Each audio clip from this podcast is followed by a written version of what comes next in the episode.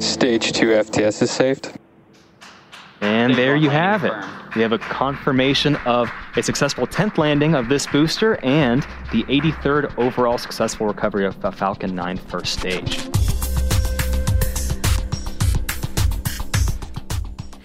I weekenden landede SpaceX for 10. gang en af deres Falcon 9-raketter, og dermed satte den amerikanske virksomhed endnu en ny rekord for, hvor mange gange de er i stand til at genbruge en rumraket. Og for nylig, der sendte kineserne en ny rumstation i kredsløb om jorden, og sidste år hentede de til med en prøve af månens bagside ned, ned til jorden. Og så er mit spørgsmål til alle jer derude. Hvad er den seneste store nyhed, du har hørt fra europæisk rumfart? Er vi i Europa simpelthen ved at sakke bagud i erobringen af rummet? Det mener i hvert fald den nye chef for det europæiske rumfartagentur ESA. Han hedder Josef Aschbacher, og han er så også klar med en plan for fremtidens europæiske rumfart, som han kalder Agenda 2025.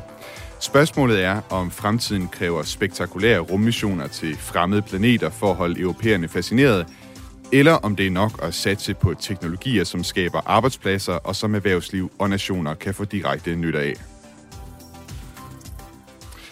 Mit navn er Thomas Schumann, og du lytter til den nye rumalder på Radio 4, hvor vi i dag kigger på fremtiden for europæisk rumfart.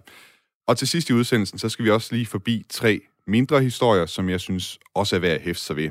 Her er overskrifterne på de tre historier. Den kinesiske raket styrtede ned, og ingen kom til skade. Alligevel får kineserne kritik fra USA. En NASA-rumsonde er, har vendt snuden hjemad og fra en asteroide og medbringer hjem til jorden 60 gram grus. Og så vil Elon Musk sende et meme til månen. Men i dag så skal vi altså tale om fremtiden for europæisk rumfart og den såkaldte Agenda 2025, som det europæiske rumfartagentur er udkommet med. Og til det så har jeg inviteret to gæster med mig på en Zoom-forbindelse. Først så vil jeg gerne byde velkommen til Henning Skriver. Tak fordi du er med. Ja, goddag. Henning er direktør for DTU Space, og så kan jeg byde velkommen til dig også, Mette Fjord. Du er underdirektør, for dansk, underdirektør i Dansk Industri. Hej. Tak fordi I er med begge to. Uh, Henning, jeg kunne godt tænke mig at begynde med dig, for vi skal jo i dag tale om europæisk rumfart, og som jeg ligesom antydet i starten i min introduktion her, så rumfart, altså europæisk rumfart er ikke, har ikke helt den samme cool-faktor, som, som man kan sige amerikansk, eller i hvert fald NASA har. Øh, jeg tror heller ikke, det her program, altså jeg kan i hvert fald sige med sikkerhed, at det her program er ikke på den måde inspireret af europæisk rumfart i, i udgangspunktet. Og øh, jeg hæfter mig blandt andet ved, at hvis jeg skal ned og købe en øh, t-shirt i øh, H&M, så kan jeg gå ind og få en t-shirt med NASA's logo på, men der er altså ikke nogen t-shirts med ESA's logo på, det europæiske rumfartagentur. Hvorfor, hvorfor tror du, der er den her forskel i, hvad skal man sige, i cool factor, hvis vi, hvis vi skal starte der? Altså, der, der er jo ingen tvivl om, at øh, altså, når man kigger også tilbage i historien, så er NASA bare meget, meget bedre til at, at lave den slags ting, end ESA er. Øh, og, og det er jo fordi, de fokuserer rigtig meget på det, når de har deres rummissioner, så det er et meget vigtigt element for dem, at de rent faktisk laver det, vi kalder outreach. Øh, og det har ESA bare ikke været øh, lige så gode til igennem årene, og det, jeg ved, at det har været diskuteret meget, øh, hvad man kunne gøre, men, men der, er bare, der har bare været den forskel. Og øh, jeg tror, det er svært at sætte fingeren på andet, end at øh, NASA fokuserer rigtig meget på det, når de laver rummissioner. Nu tror jeg også, der er nogen derude, som, som måske ikke er så bekendt med det europæiske rumfartagentur ESA. Kan du ikke lige prøve kort at beskrive, øh, hvad det er, ESA laver, og hvorfor det er vigtigt for os i Danmark? Altså ESA er jo en sammenslutning af en række europæiske stater, øh, hvor vi øh, gik øh, for en del år siden til, øh, sammen øh, for netop at lave et agentur, der så kunne øh, arbejde med øh, rumteknologi og, og forskellige missioner, både til at observere jorden, men også i, øh, til at observere universet og, og planetsystemet. Og det, jeg synes, der er meget interessant, det er de to øh, vinkler, som du beskrev i starten, hvor at vi har på den ene side fascinationen af de store, spektakulære missioner, for eksempel til Mars, som vi lige har oplevet for nylig, øh, og så de mere, kan man sige, jordnære ting, hvor, hvor øh, rummet også bidrager til netop at observere jorden, til kommunikation og til navigation. Og der må man bare sige, at, at der er, altså selvom ESA jo er med også på, på de spektakulære rummissioner, så, så er det bare øh, for eksempel NASA, der lyver med, med, med, med interessen der, helt klart. Men til gengæld, så har faktisk Europa nogle ret, øh, ret øh, virkelig gode systemer, som til at overvåge jorden og til kommunikation og til navigation, øh, som man så ikke hører så meget om. Men det er faktisk, altså hvad, hvad angår, kan man sige, øh, det, det, øh, den, de systemer, som er, der er nogle systemer, der hedder Copernicus, og nogle, der hedder Galileo, som EU og ESA har lavet, de er faktisk ret spektakulære set uh, i forhold til de andre lande, fordi andre lande har ikke nogen tilsvarende systemer. Og dem, så, men Henning, ESA, ESA, er bare ikke, ja. ESA er bare ikke lige så gode til at, at, at lave den PR for dem. Jeg vil lige sige, at vi kommer også ind på de her styrker, som øh, ESA har. Det sørger vi selvfølgelig også for at runde øh, særligt øh, Copernicus også. Jeg skal lige høre dig med det, set fra din stol i Dansk Industri. Hvor cool synes du, at det europæiske rumfartagentur ESA er sammenlignet med NASA?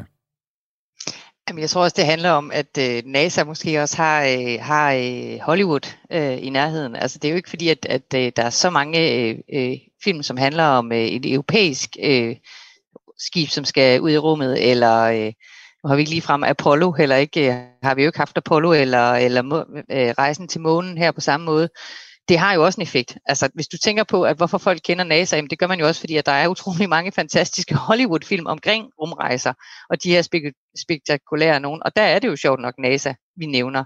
Øh, fordi det også er måske, at øh, hvor, hvor filmene bliver lavet, det, der har jo også en branding-effekt. Så, så på den måde er der jo også noget andet, andet i det. Øh, vi sender jo heller øh, som sådan øh, store raketter op øh, lige, øh, lige i øh, Frankrigs baghave på samme måde, som, øh, som vi ellers gør øh, i USA.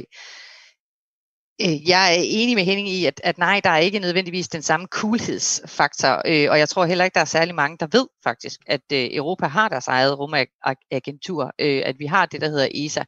Øh, det, øh, det er ikke noget, de fleste er bekendt med. De fleste ved, hvad NASA er, men der er ikke særlig mange, der ved, hvem ESA er. Og det er faktisk en konkret udfordring i forhold til, når vi øh, politisk også øh, skal prøve at forklare, hvorfor er det, at vi skal investere nogle penge øh, i, øh, i ESA, fordi vi får, noget, vi får jo i høj grad noget igen øh, i forhold til arbejdspladser og, og, øh, og vækst og udvikling af teknologi. Men, men hvis der ikke er den her wow-effekt, som der ellers er, når, som NASA er rigtig god til, så kan det være lidt sværere.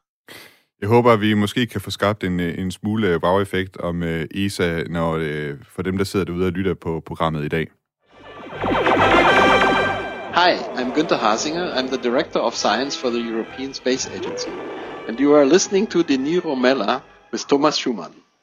Og som øh, jeg også sagde i indledningen her til programmet, så øh, hvis der ikke sker noget, altså der, der er ligesom en risiko for, at vi her i Europa, vi risikerer også at blive hækket af. Altså en ting, det er, hvad skal man sige, selve kendskabet til ESA, men der er også en, en fornemmelse, i hvert fald også inden fra ESA af, om, at øh, hvis, øh, hvis ikke der sker noget, hvis ikke der bliver investeret mere i, øh, i det europæiske Øh, agentur, så risikerer vi at blive hægtet af i forhold til amerikanerne og kineserne. Det er i hvert fald det budskab, som, den, som ESA's nye generaldirektør, østrigeren Josef Aschbacher, han er kommet med, efter han tiltrådte posten den 1. marts.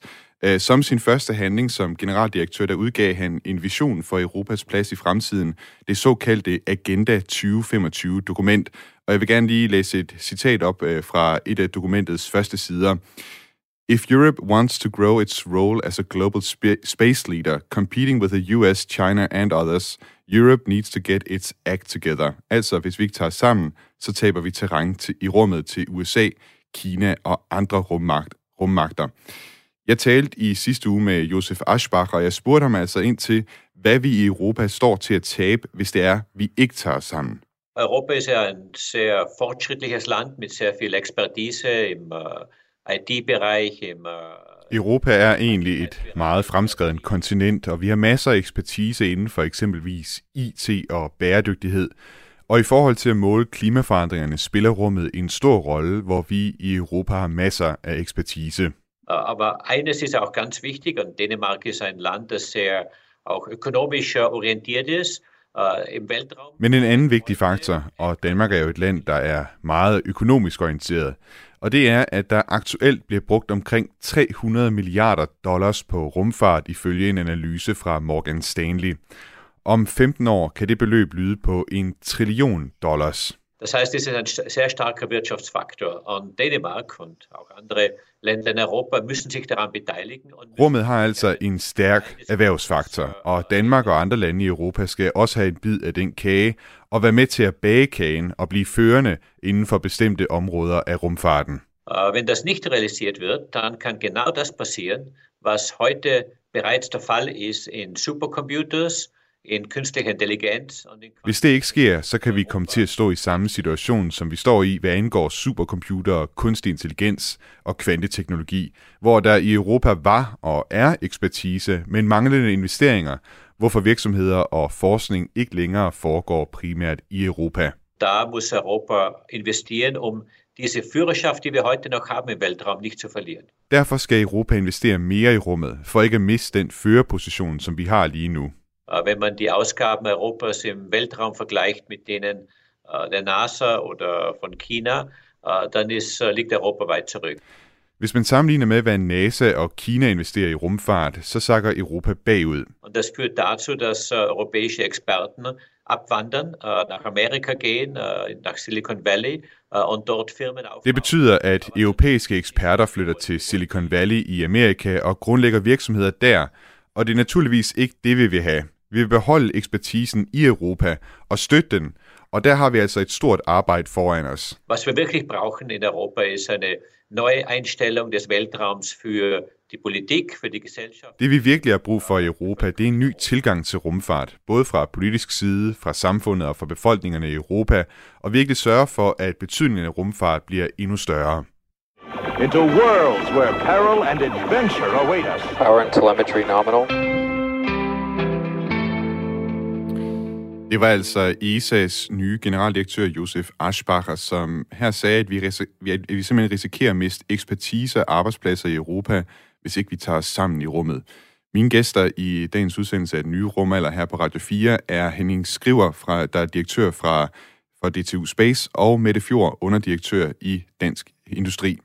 Og øh, Henning, øh, jeg vil gerne lige høre dig. Øh, altså her har vi jo Josef Aschbacher, som selvfølgelig mener, at det er rigtig, rigtig vigtigt, at vi øh, investerer mere i øh, ESA, så det er, at vi ikke øh, taber terræn til, til blandt andet NASA og Kina. Øh, og nu er han jo også øh, generaldirektør for, for det her rumfartagentur, så det skal han vel også sige. Øh, hvorfor mener du, at det er vigtigt? Jamen det er det jo, fordi når vi, altså igen, jeg vil gerne vende tilbage til den der dobbelthed, der er i det, altså fascinationskraften ved, at vi sender, øh, hvad kan man sige, missioner ud i rummet og så videre. Men det presser jo også samtidig vores øh, teknologi, så vi bliver endnu bedre til at lave noget teknologi. Og den teknologi kan vi så bruge selvfølgelig både nede på jorden, men vi kan også bruge den til at, at lave satellitter, der så kredser omkring jorden. Og det har vi jo faktisk et, et meget godt eksempel på, fordi vi var jo for nylig netop med i, eller er med i en mission til Mars fra D2's side. Og den teknologi, som vi har bidraget med der, har vi også leveret til øh, satellitter, der kredser omkring jorden.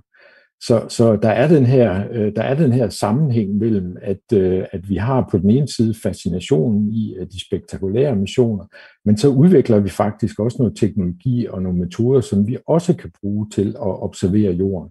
Og når vi har den slags systemer, der kan observere jorden, jamen så kan vi jo bidrage for eksempel til at observere klimaparametre og andre ting. Og det er jo fantastisk vigtigt. Vi kan jo ikke for eksempel, det vil være svært at forestille sig en jord, hvor vi ikke for eksempel havde meteorologiske satellitter, eller navigationssatellitter, eller kommunikationssatellitter. Så vi er jo vant til, at vi har den slags øh, rumteknologi, som hjælper os i hverdagen. Det er blevet en del af den almindelige infrastruktur, og måske også igen derfor, at vi ikke lægger så meget mærke til det. Jeg tænkte på, øh, Henning, kan du, øh, kan du genkende det der billede, som Josef Aschbach han tegner af øh, Europas situation lige nu i rummet? Jamen altså, hvis jeg skal se på det fra, fra dansk side, så er der da ingen tvivl om, at øh, vi kunne bidrage endnu mere til, til rummet øh, fra danske, øh, danske virksomheder og danske universiteter og andre, hvis der var flere, hvis der blev vildt flere penge til det. Fordi øh, vi oplever jo tit, for eksempel i forhold til ISA-programmer, at der rent faktisk ikke er plads til, at vi deltager så meget, som vi rent faktisk kunne, fordi øh, der ikke er penge nok bevilget fra dansk side. Så jeg er helt enig i, at øh, det er vigtigt, at vi får bevilget nogle flere penge for, at Europa, og selvfølgelig dermed også Danmark, øh, kan følge med inden for det her kapløb, som jo i virkeligheden er, er startet her inden for de senere år. Mette Fjord, øh, hvad hedder det, nu hørte vi også øh, Josef Aschbacher her sige, at, at rumfart, det handler jo også øh, på, på sin vis om at lave en god forretning. Øh, mener du, at øh, vi i Danmark og Europa er ved at gå, gå glip af en god forretning? Det kan vi i hvert fald risikere øh, at gøre, og man kan sige, når vi ser på det danske bidrag, som Henning også er inde på, så ligger vi jo faktisk øh, væsentligt under øh, vores, øh, vores nabolande. Altså Norge, det er omkring 16.000 øh, per, altså 16.000 per, hvad hedder det, indbygger, hvor vi ligger på omkring de her 5.000. Altså vi, vi ligger på omkring de her 240 millioner kroner per år. Det lyder af mange penge, men hver krone, der bliver investeret, kan vi jo også se kommer tilbage til de her 4 til 4,5 gange igen. Øh, og det er jo ret voldsomt, altså, fordi det giver simpelthen de danske virksomheder en fordel. Og som, som Henning er inde på, så er det jo også, altså der er jo også lidt den her, den der betaler for musikken, øh, bestemmer også en del, øh, del af festen i hvert fald. Øh, og når vi ikke bidrager så meget i Danmark, så har det også nogle effekter øh, og nogle konsekvenser for nogle af de danske virksomheder og de danske forskere, som faktisk kan bidrage rigtig meget.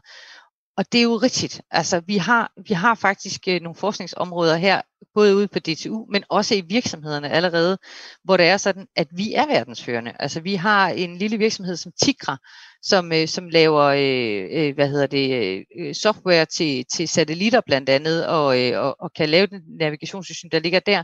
Vi har øh, øh, Danish Aerospace, øh, som laver de her rumcykler, altså som er ene leverandør på rumcykler til vores rumstation ISS, øh, og så gar vi nok også ud ved at udvikle en rum CrossFit-maskine, fordi de astronauter, der er deroppe, de skal have motion øh, op til to gange dagligt, og det er lidt svært øh, at lave, øh, lave øh, motion, når det er sådan, man er i vægtløshed, men sådan deres muskler simpelthen ikke øh, forsvinder væk. Så vi har enormt meget viden, og meget af den viden sørger vi jo så også for at komme ned til jorden igen, som vi alt andet lige kan bruge.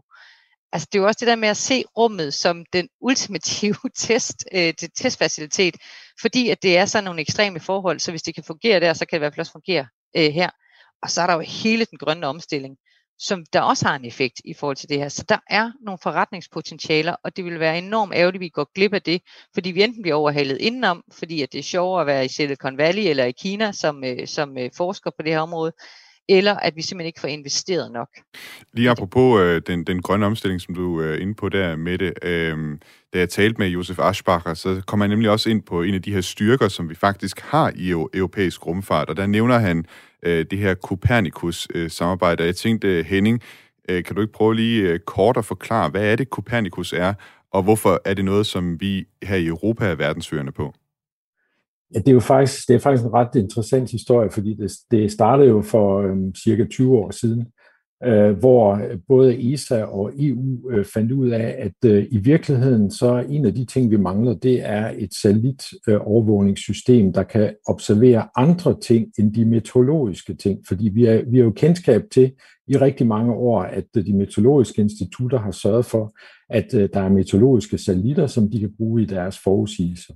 Men når man er interesseret i at observere andre ting over havet, i atmosfæren eller på landjorden, så fandtes der faktisk ikke noget sådan rigtig operationelt system til det. Så derfor besluttede man sig fra ISAs og EU's side, at det ville man opbygge, og så lavede man systemet, der hedder Copernicus, som består af en række satellitter, som øh, kredser omkring jorden, og en række såkaldt tjenester, som leverer information fra de her satellitter. Og det, der er ret enestående i det her øh, program, øh, som Europa står bagved, det er, at man har taget en politisk beslutning om, at man vil have det her system, og at man vil sikre, at de her satellitter, de er til rådighed i mange år fremover. Og, og grunden til det er faktisk er ret enestående, det er, at det betyder så, at myndigheder og virksomheder og andre, de kan så basere nogle af deres øh, forretningsgange på, at de her data faktisk er til rådighed. Fordi de ved godt, at øh, hvis de omstiller en eller anden proces i deres virksomhed eller, eller deres myndighed til at bruge de her data, så vil de også være der de næste mange år. Og det er faktisk, det har været ret afgørende for, at, øh, at der er mange ting, der nu efterhånden begynder, og, og hvor man begynder at bruge den slags data her. Så det er faktisk lidt interessant, at det ikke engang det er ikke engang øh, i virkeligheden en teknisk bedrift, det er faktisk mere en politisk bedrift med, at man har, man har besluttet sig for, at øh, man vil sørge for, at der hele tiden er et vist antal satellitter, der er i det her system, som sikrer, at der hele tiden er data til rådighed fra systemet. Og det er jo så et samarbejde mellem øh, det europæiske rumfartagentur, ESA og øh, EU især. Det er sådan, jeg forstod det i hvert fald, Copernicus-samarbejdet. Øh, og der er det jo værd lige at hæfte, hæfte sig ved, og det er måske også en ting, der kan være forvirrende nogle gange for mange, at ESA og EU jo ikke er, er, er den samme størrelse. Altså ESA er blevet øh, etableret uafhængigt af, af EU. Øhm, som sagt, så fremhævede Josef Aschbach altså også øh, Copernicus som en af europæisk rumfarts store succeser. ikke mindst for, på grund af det her samarbejde, der har været mellem EU og, og ESA. Men han siger så også, og vi skal lige høre klip mere med ham, at han siger, at vi risikerer altså også her at blive væltet af pinden. Aber wenn wir äh, zum Beispiel nach China schauen, mehr als nach Amerika, China will uns schnell überholen, gerade in diesem Bereich. Wie kann Europa vorne dranbleiben? Wir können dann Han siger altså her, at i forhold til jordobservation i det her Copernicus øh, system, så er Kina også på vej til at ville overhale Europas førerposition. Og han siger, at Europa kan kun holde sin førerposition, hvis vi investerer i innovation, så vi også fremover kan levere de bedste data. wahnsinnig innovativ, hat große Expertise, aber wir müssen das vorantreiben.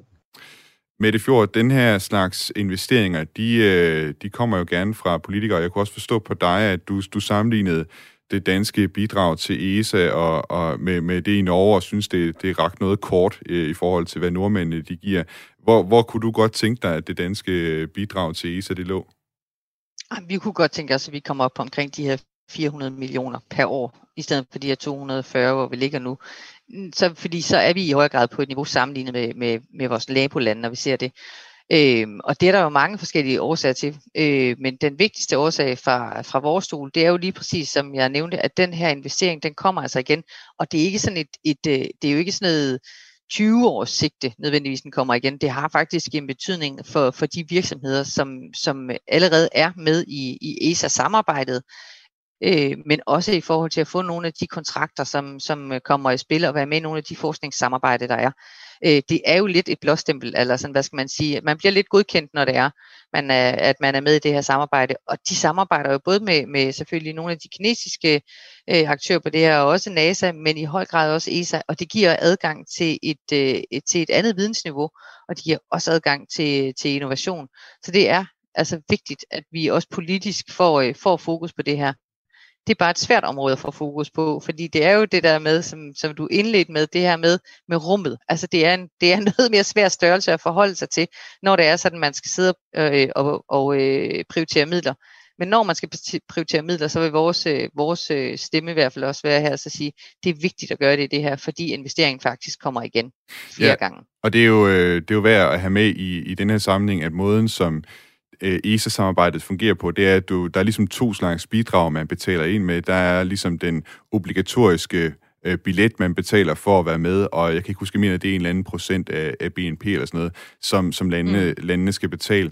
Og så er der det frivillige bidrag, som man ligesom selv sætter efter, alt efter hvor ambitiøs man er som land i rummet, så at sige. Og de penge, som man indbetaler til de her frivillige, øh, øh det her frivillige bidrag, de kommer så igen, der er sådan et øh, såkaldt øh, geo-return, altså som, så det bliver investeret i de industrier, der er i, i det pågældende land, som har betalt det ind, og det er også derfor, at man kan sige, at det kommer meget af det igen.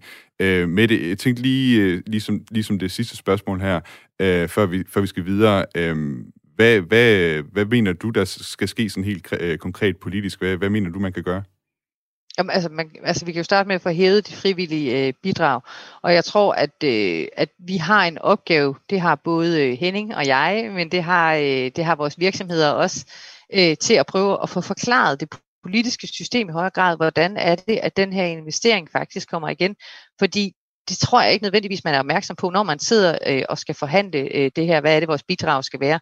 Og kan man se, hvor meget den her teknologi faktisk også har en betydning, ikke kun øh, for de virksomheder, som er med til at udvikle den, men også for alle andre, så håber jeg og tror også på, at så vil man også øh, kunne se øh, den, det vækstpotentiale, der er i det. Som Henning Kort var inde på, vi lægger jo ikke mærke til nu, at vi har GPS-systemer og kommunikationssystemer, fordi det er bare noget, der er i vores, øh, i vores telefoner, eller sådan vi skal finde vej eller andet, eller i vores datacentraler. Men det har jo en betydning. Og når vi især ser på den grønne omstilling nu, så tror jeg i høj grad også, at, at man, skal, man skal ikke, man skal ikke øh, være, øh, være blind for at se, at, at hele rumområdet øh, kan spille en, en betydelig rolle i forhold til, hvordan vi faktisk kan få, øh, få øh, øje for CO2-reduktioner og hvordan man kan gøre, og klimaforandringer. Og man kan sige, i forhold til det her med GPS, der er jo hele industrier og virksomheder og sådan noget, som man jo slet ikke kunne forestille sig uden, øh, uden det her GPS-signal. Og der har vi jo så også igen med ESA det såkaldte Galileo-program, som også er et uafhængigt øh, GPS-signal.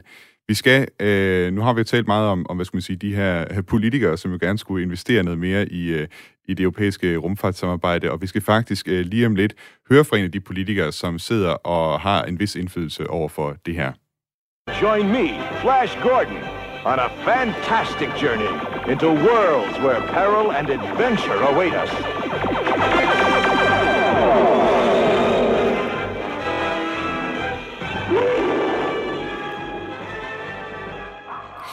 Du lytter til den nye rumalder på Radio 4 med mig, Thomas Schumann, hvor vi i dag diskuterer fremtiden for europæisk rumfart. Og vi har netop hørt øh, fra ESA's nye generaldirektør Josef Aschbacher, som sagde, at vi altså risikerer at miste ekspertise og arbejdspladser i Europa, hvis ikke vi tager sammen i rummet. Med som gæster i dagens program, der har jeg haft indtil videre Henning Skriver, direktør for DTU Space, og Mette Fjord, underdirektør hos Dansk Industri. Men vi laver lige en øh, afstikker her, før, før jeg vender tilbage til, til jer igen. Så vil jeg lige introducere en anden gæst, som vi skal have talt med, for nu har vi efterhånden både hørt fra øh, Henning og Mette, og for så vidt også fra ESA's generaldirektør, at det, der virkelig er brug for, det er politisk handling og investeringer. Derfor så kan jeg nu byde velkommen til dig, Anne Honoré Østergaard. Tak skal du have. Anne er medlem af Folketingets uddannelses- og forskningsudvalg for partiet Venstre, og det er altså i det udvalg, at øh, Danmarks deltagelse i det europæiske rumfartagentur ESA hører hjemme. Anne, øh, det er altså politikerne, der sidder på pengene, og vi har hørt her, at der er indtil videre, at der er nogle ønsker om, at man investerer mere i øh, det europæiske rumfartagentur fra den side. Er det også en holdning, du deler? Jeg kan sagtens forstå, at man gerne vil have, at der bliver investeret mere, øh, fordi der er jo uendelige muligheder inden for, for rummet. Øh, og jeg, vi er jo på ingen måde i mål, øh, så det kan jeg sagtens forstå, at man gerne vil, fordi altså, Danmarks bidrag er jo meget lavt, især, især når man ser i forhold til, til alle andre lande, øh, og dem vi normalt sammenligner os med, så ligger vi jo på en meget skuffende sidsteplads, ligesom jeg husker det. Øh, Øh, så jeg kan sagtens forstå, at, øh, at man mener, at der skal ske noget på området. Og kan du så måske sige øh, noget om, hvorfor det så ikke er sket? Altså nu må sige, hvis du har den holdning, og Venstre har jo også siddet, øh, siddet på pengekassen, når man vil, øh, af, af flere omgange øh, ved skiftende regeringer, ikke? Altså, hvorfor, hvorfor er der ikke sket noget på det her område? Hvorfor er det, at det ligger så lavt? Det er et godt spørgsmål. Altså nu, øh, jeg er ganske, jeg er sådan forholdsvis nyvalgt øh, i Folketinget, og havde nok aldrig tænkt på, at jeg skulle beskæftige mig med rummet. Så jeg tror ikke, det er sådan noget, der lige ligger os lige for. Øh, men, men altså, det er jo meningen, at, øh, at rumstrategien, den skal, den skal til forhandling her lige om lidt, eller det skulle den faktisk have været, men vi er ikke inviteret til noget som helst. Øhm, og det undrer vi os en del over. Hvor, hvor meget er det noget, I diskuterer i uddannelses- og forskningsudvalget som emne?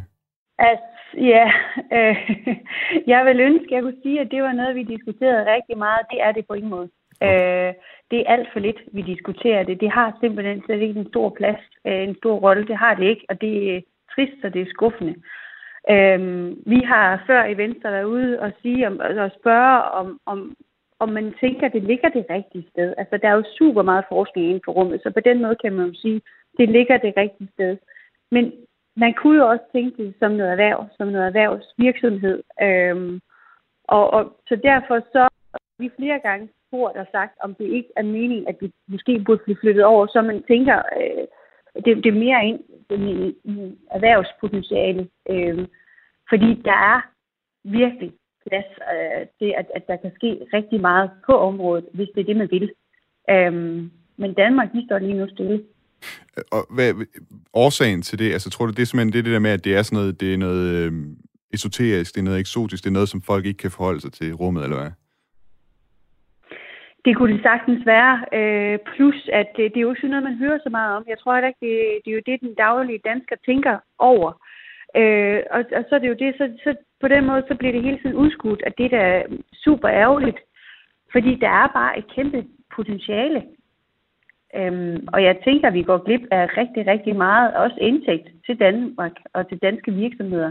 Og det er da trist. Anne, en af de ting, som vi har diskuteret, det er, at øh, der er så også et, øh, kan man sige, måske lidt et PR-problem for det europæiske rumfartagentur, at det ikke på samme måde som for eksempel NASA har den her fascinationskraft, altså man siger, altså NASA, de, de sørgede jo så også for at sende mennesker øh, til månen, ikke? Altså, som har fascineret tusindvis af, af mennesker derude. Og det har NASA ikke, eller ESA, undskyld, det har det europæiske rumfartagentur ikke på samme måde. Og der har øh, faktisk øh, ESA's øh, generaldirektør Josef Aschbacher, han har et håb på vegne, altså han har et håb øh, til de europæiske politikere om, at de måske kan gøre noget her. Du skal lige prøve at høre, hvad han siger her. Die wichtigen großen Entscheidungen werden von Politikern getroffen. Ich nehme das Beispiel der Mondlandung des Apollo-Programmes in Amerika in den 60er Jahren. JFK, nu taler han uh, så godt nok østrisk, så jeg tillader mig lige at oversætte, hvad Josef Aschbacher han siger her. ja. Altså han siger, at uh, altså, de, vigtige, de, vigtige, hvad skal man sige, de vigtigste beslutninger, de bliver truffet af politikerne. Lidt ligesom da John F. Kennedy i sin tid øh, udfordrede NASA til at lande mennesker på månen inden og tids udgang. Og det førte jo så til Apollo-programmet, og man kan sige, the rest is history. Og præcis det samme, det kunne Josef Aschbacher altså også godt ønske sig fra europæiske politikere. At der var nogle europæiske politikere, som rejste, rejste sig op på og, og eksempelvis krævede, at vi sender en kvindelig astronaut til Mars inden udgangen af 2030'erne solche Programme entwerfen und entwickeln. Og jeg skal, jeg skal lige høre dig, Anne. Kunne du finde på at stille dig op på en ølkasse og holde en brandtale for, at vi skal sende europæiske kvindelige astronauter til Mars?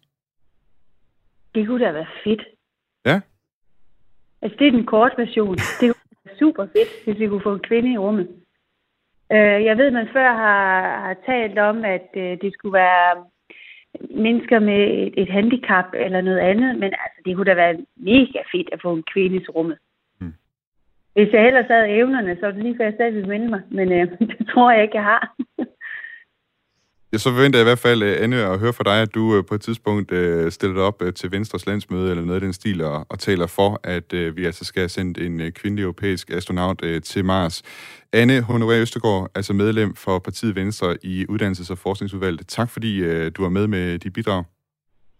Selv tak. Før, før vi øh, skal vende os om mod øh, nogle af ugens korte øh, andre historier fra rumfartens verden, så har vi altså lige nogle minutter her til blandt andet at, at tykke lidt på det, som øh, Anne Honoré Østergaard her, hun sagde her, og hvor vi også kan tale lidt om Danmarks rolle øh, fremadrettet, hvis det er, at vi skal hjælpe Josef Aschbacher og ESA med at beholde førerpositionen i rumfarten. Øh, Henning, jeg tænkte på først og fremmest, øh, for dig at se, er det så muligt for Europa at følge med, og hvad, hvad kan vi gøre i Danmark? Altså det er klart, vi er jo selvfølgelig, må man jo trods alt sige, en lille smule handicappet ved, at, at de investeringer, som der er til rådighed fra europæisk side, i hvert fald indtil nu, har været noget mindre end, end fra for eksempel USA og, og Kinas side. Så, så det er klart, der er vi selvfølgelig lidt bagud på point, men der er jo ingen tvivl om, at vi på både forskningsmæssig øh, side og på den tekniske side, der er vi langt, der er vi lige så meget med og kan, kan sagtens være med, så vi kan sagtens bidrage, hvis vi ellers fik mulighederne for det øh, på at bidrage til den teknologi, der skal til, og den forskning og de anvendelser, der, der skal ske, der er vi jo virkelig langt fremme. Øh, for eksempel, øh, som vi talte om tidligere med Copernicus-systemet. Så, så på den måde er vi, er, er vi godt kørende. Hvad mener du kunne være med til at inspirere, som vi også har været inde på et par gange? Altså det, der, der mangler den her inspirationskraft omkring øh, europæisk rumfart. Hvad kunne det være, for eksempel som Josef Aschbacher han siger her, altså en, en mission med, med kvindelige øh, europæiske astronauter til Mars? Jamen det er der ingen tvivl om, fordi jeg, jeg tror alle sammen, vi husker, hvor, hvor stor en begivenhed det var, da vi havde, fik Andreas Mogensen på den øh, internationale rumstation. Det, det er jo enormt fascinerende, når vi, øh, når vi kan sende mennesker for eksempel til rumstationen eller meget længere ud, så der er ingen tvivl om, at det vil være en kraftig drivkraft for, for hele området. Det er der ingen tvivl om. Mette Fjord, øh, underdirektør i øh, Dansk Industri. Hvad, hvad tænker du, øh, hvad, hvad skal der til for ligesom at vække gejsten for, for rumfart i, øh, i et land som Danmark? Jamen altså, nu var vi jo inde på Andreas øh, Mogensen, og det var jo i hvert fald med til at sætte øh, ret meget fokus på. Også de virksomheder, vi har, som bidrager øh, til, øh, til det, og allerede er øh, ude i, i rummet med, med, med deres produkter og services. Øh, ESA har jo selv øh, også, at de vil øh, forhandle, altså i del af deres nye strategi er det jo også, at de vil forhandle øh, med NASA om øh, at få lov til at få den første europæer på månen. Og der kunne vi jo starte, i stedet for at sende en kvinde til Mars. Det vil jeg også gerne.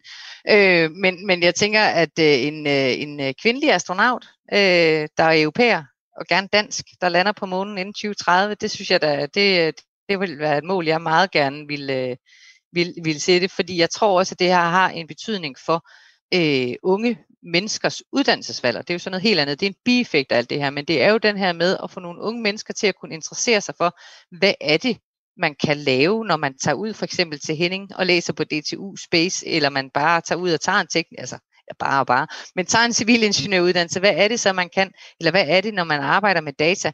Øh, og, øh, og det der med rumelementet, det har altså også en betydning.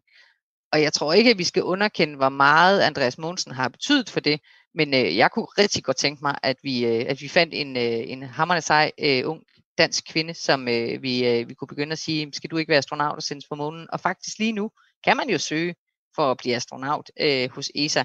Og det kan man igen om 6 år, og det kan man igen om 12 år.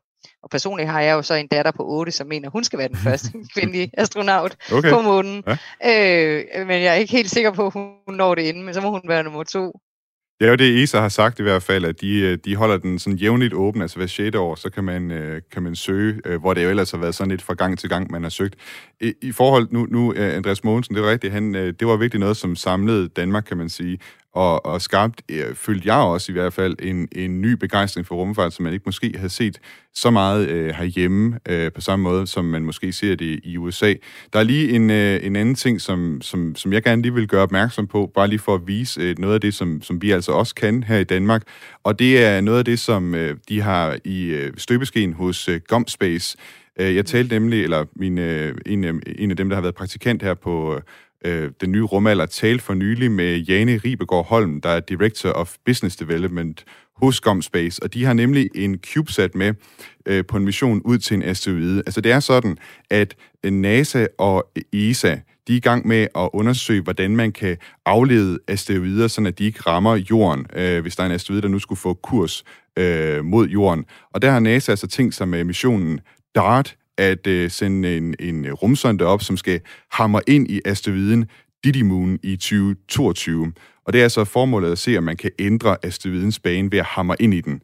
Og så vil ESA så følge op på det her ved at sende deres Hera-mission øh, afsted nogle øh, år senere, det er så i 2026, at den skal ankomme og ligesom inspicere øh, asteroiden for at se, om, øh, om det så også har haft en effekt.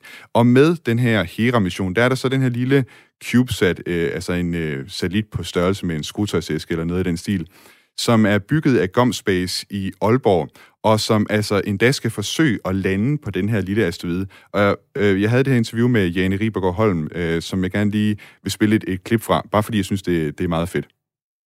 Når Hera er færdig med de her indledende undersøgelser, så vil de to CubeSats blive forløst fra det her moderrumskib Hera og starte deres egen mission. Øhm, nu taler jeg sådan lidt om Juventus, fordi det er jo så øh, den, som, som vi står for. Øhm, men den har så en, en række videnskabelige mål, som den skal udføre på Didymos. Når de her videnskabelige undersøgelser de er afsluttet, så vil Juventus gå i kredsløb om øh, øh Dimorphos, hvor der så sker en, øh, en række observansundersøgelser på den. Øhm, og til sidst så vil man faktisk prøve at sænke farten ned til 10 cm i sekundet, hvor man så vil flyve så tæt på krateret, øh, som DART har efterladt, som overhovedet muligt at tage en række billeder. Og det er altså meget, meget nemmere at gøre med en lille CubeSats på størrelse med en skudtøjsæske, frem for det her store skrivebords øh, tunge øh, moderrumskib. Øh, for der er noget, noget agilitet og noget, øh, og noget manøvrehed, øh, som, som er meget nemmere med en CubeSat. Øh, til sidst så vil vi faktisk forsøge at lande Juventus øh, øh, på øh, asteroiden og lade den stå tændt i, øh, i en dag, som faktisk svarer til to gange i kredsløb rundt om, øh, om Didymos. Og det vil så igen give en række videnskabelige data. Øh, og, og det er jo klart, at det her det er en kæmpe, kæmpe risiko, fordi der er jo ikke noget landingsstil øh, på, en, på en CubeSat, så man prøver sådan at, at lægge den lige så stille ned. Men det er aldrig nogensinde prøvet før, og derfor så er det noget helt, helt unikt. Øh, det skal også siges, at det er første gang i, øh, i verdenshistorien, at man faktisk sender CubeSats ud øh, i det, der hedder Deep Space, øh, hvor det her det faktisk foregår, hvor vi er øh, 10 millioner kilometer ude i rummet. Så, så det er, det er noget, noget helt fantastisk unikt. Into worlds where peril and adventure await us. Power and telemetry nominal. Altså, jeg har simpelthen bare taget det her eksempel med, fordi jeg synes, det er sådan et fint eksempel på, hvad, hvad danske virksomheder også kan udrette i rummet. Øhm, for at runde øh, hele den her diskussion af om, om europæisk rumfart, og for så vidt også Danmarks plads i det, så vil jeg gerne lige spørge begge to, hvad det er, hvad, hvis, hvis nu man, altså John F. Kennedy, han sagde på et tidspunkt, ask not what uh, your country can do for you, ask instead what you can do for your country. Og der vil jeg så spørge jer, hvad er det, Danmark kan for europæisk rumfart? Uh, Mette, lad os starte med dig. Jamen det, det Danmark kan, det er, at vi kan bidrage både med øh, den forskning, som foregår i virksomhederne, og den forskning, der foregår på universiteterne, fordi der er vi faktisk øh, ret dygtige inden for, for rumteknologien, fordi vi samarbejder. Vi er gode til at samarbejde på det her. Og, øh, og den viden, vi får ned øh, fra, øh, fra den rumteknologi, vi udvikler, både på vand og på klima og på teknologi og data og digitalisering, det har en kæmpe betydning for, øh, for hvordan, vi, øh, hvordan vi klarer os rent efter, efterfølgende rent konkurrencemæssigt. Så det, det kan både skabe arbejdspladser, øh, men det kan også være med til at, at redde jordkloden. Henning Skriver, hvad mener du, øh, Danmark kan bidrage med i europæisk rumfart? Jamen, jeg, jeg er meget enig med, med Mette, og det jeg måske kan tilføje, det er, det, det der faktisk er ret unik ved, ved Danmark, det er, at afstandene mellem for eksempel universiteter, myndigheder og virksomheder, de er ret små. Så, så vi er faktisk ret gode til at samarbejde på kryds og tværs, øh, og, og vi har jo for eksempel fra, fra DTU's side meget samarbejde med virksomheder om at bidrage til øh, de her forskellige ting, som, som vi kan levere til ISA. Så, så hele det der koncept, man kan sige, vi har i Danmark med, at vi er faktisk ret gode til at samarbejde, og, og, vi, øh, og vi har nogle meget små afstande mellem de forskellige typer af, af spillere her det er faktisk en vigtig ting i forhold til vores bidrag til, til europæisk rumfart.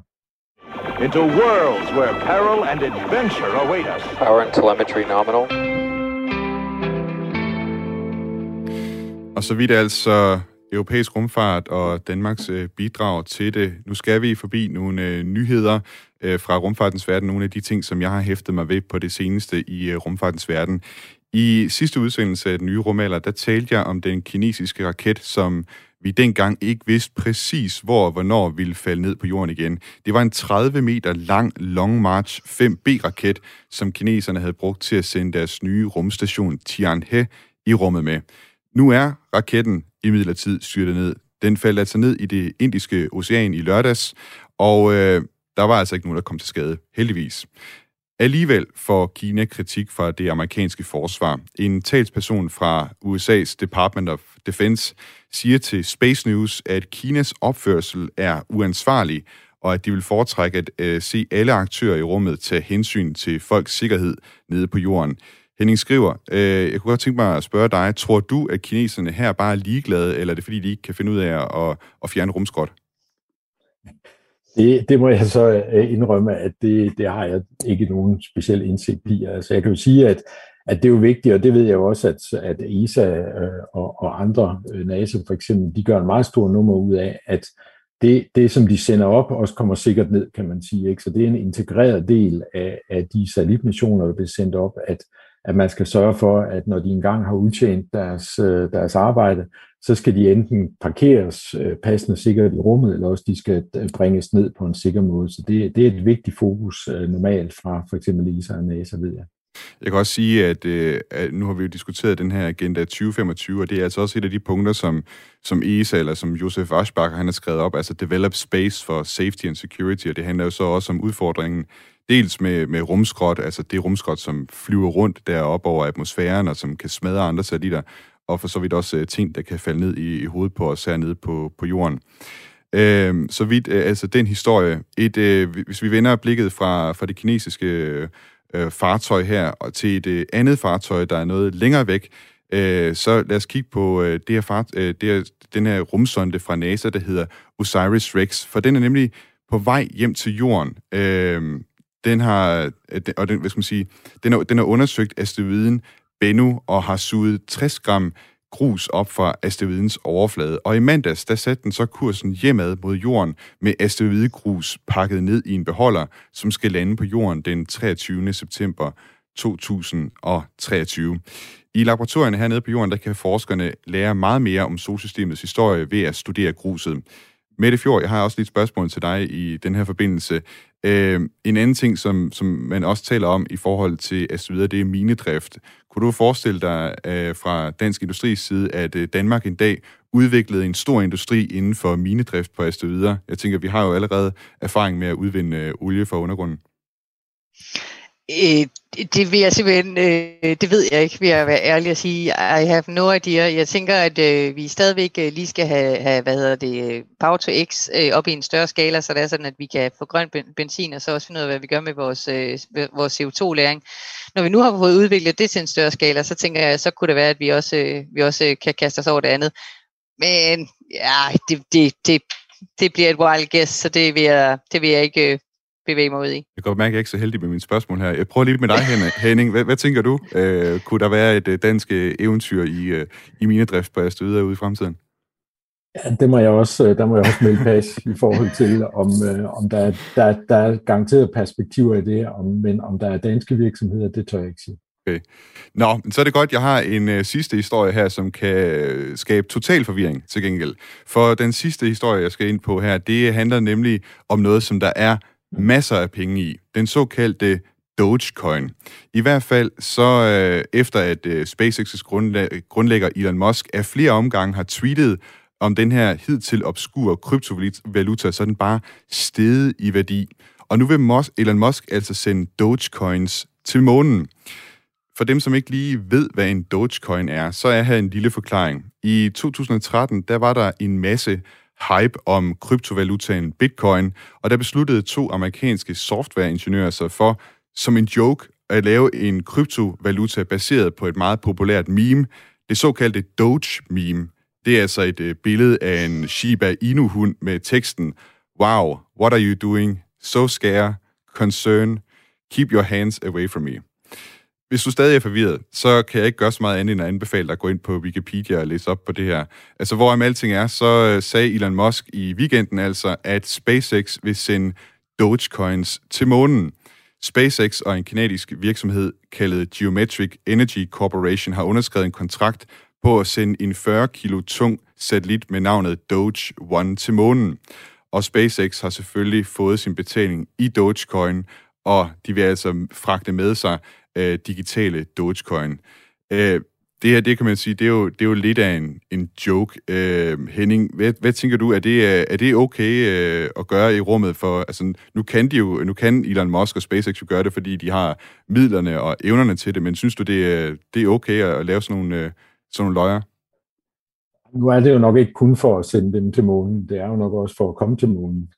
Øh, og det er jo klart, at, øh, at SpaceX i det hele taget har jo ændret voldsomt på hele rumområdet ved at øh, de netop er en, øh, en privat aktør, der jo faktisk gør meget af det, som tidligere var forbeholdt øh, organisationer som ESA og NASA.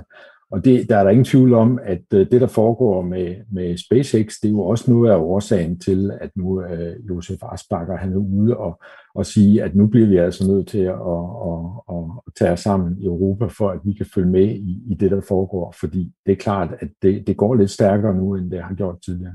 Det er et helt aspekt, som vi faktisk slet ikke har været inde på i dag, nemlig at hvor at øh, ESA, det europæiske rumfartagentur, jo faktisk var førende en overgang med, med deres raketter øh, på det kommercielle marked, så har SpaceX fuldstændig slugt øh, den, del af, den del af markedet og udkonkurreret de, de europæiske raketter. Det må vi vende tilbage til en anden gang. Jeg tænkte lige på, øh, Mette, hvad med dig? Hvad tænker du, øh, når du hører det her om, at de vil sende en, en øh, Dogecoin-satellit øh, til månen? Synes du, det er ok? Jeg tror, jeg tænker, det er spacey for at blive det der ordtryk, fordi jeg tænker, altså, jeg, jeg, jeg, forstår ikke, jeg forstår ikke helt, hvad formålet er. Så det er godt, at Henning siger, at det handler måske også om at komme til munden, fordi det kan jeg godt forstå.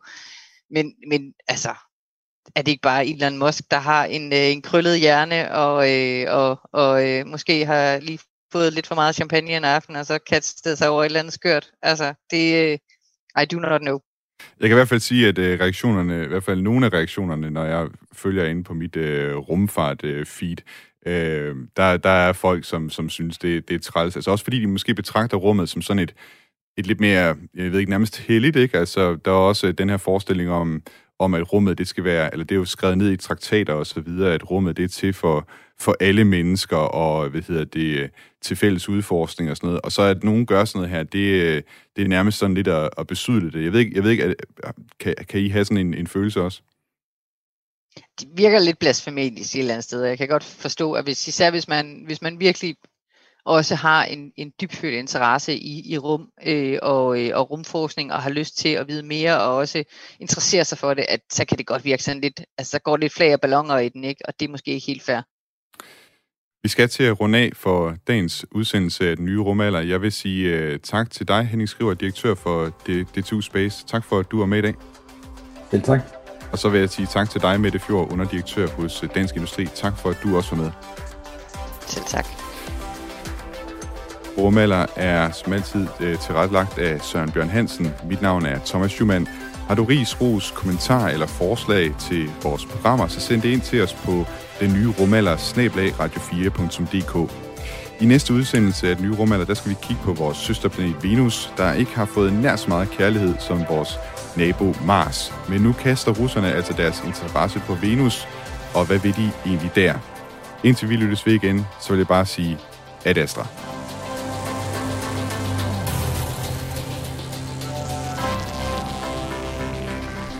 About believing in, in the future and, and, thinking that the future will be better than the past.